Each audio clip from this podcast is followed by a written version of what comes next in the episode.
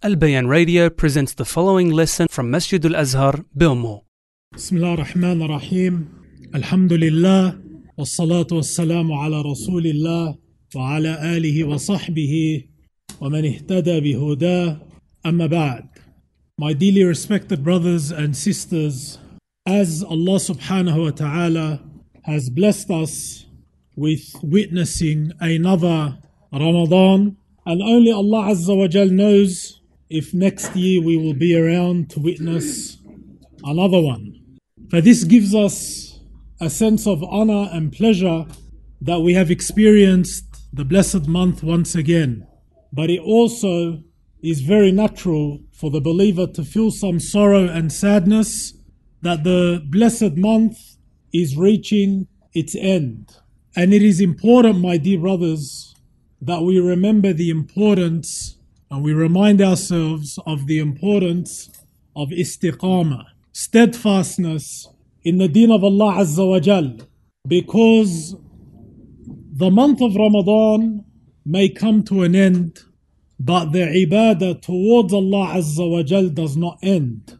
And it is something that continues until the person meets Allah subhanahu wa ta'ala. As Allah Azza wa Jal commanded our Prophet sallallahu alaihi wasallam, وَاعْبُدْ رَبَّكَ حَتَّى يَأْتِيَكَ الْيَقِينَ And worship your Lord, O Muhammad sallallahu alaihi wasallam, until certainty reaches you. And here certainty means death. So our Prophet sallallahu alaihi wasallam was commanded to worship Allah until death. And he sallallahu alaihi wasallam did. He implemented this. His worship, his ibadah did not stop until Allah Azza wa Jal took his soul.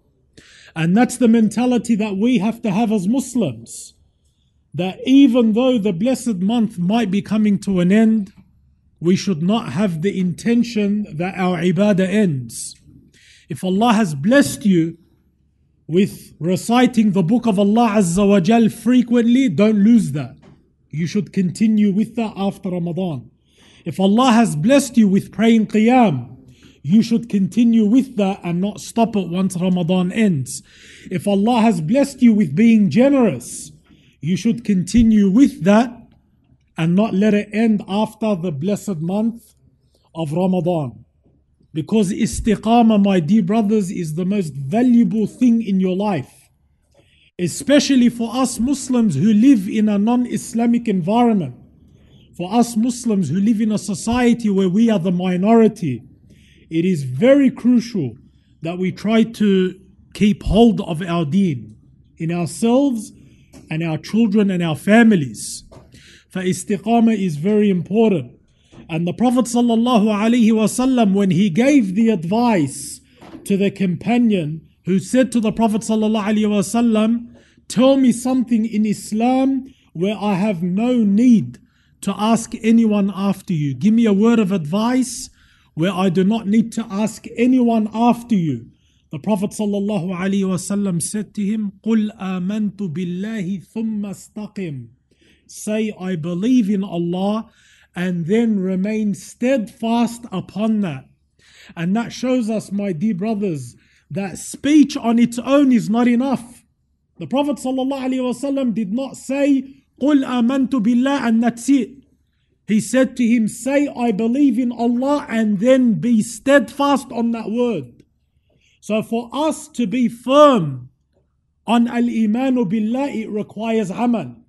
For us to truly implement al-imanu billah, it requires us to be steadfast on that word. And this is the reality of our religion. What we are working for, my dear brothers, is something which is noble. Everyone here tonight is here for a purpose which is very great. It is not for a weekly paycheck at the end of the week. It's not for a business transaction in the dunya. You are here working for something much, much greater than that. You're working for something that Allah Himself built and created with his own hands, Jannah.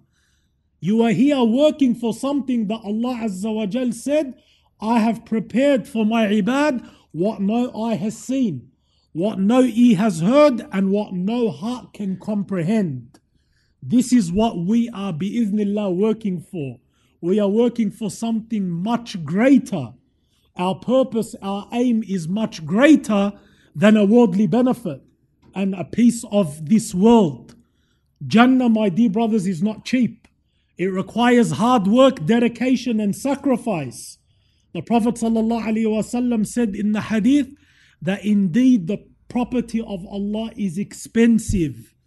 Indeed, the property of Allah is Jannah. Jannah, my dear brothers, is not cheap.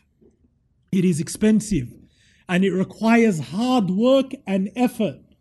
And it's enough that the Prophet ﷺ he said that the position that a whip covers in Jannah, a whip. What's a whip, my dear brothers?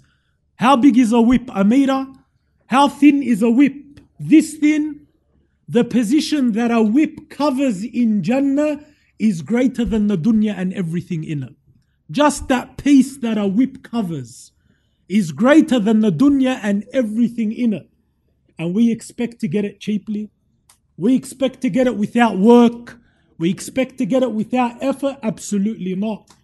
In order to attain this great thing that Allah has prepared, we have to work for it. We have to sacrifice for it.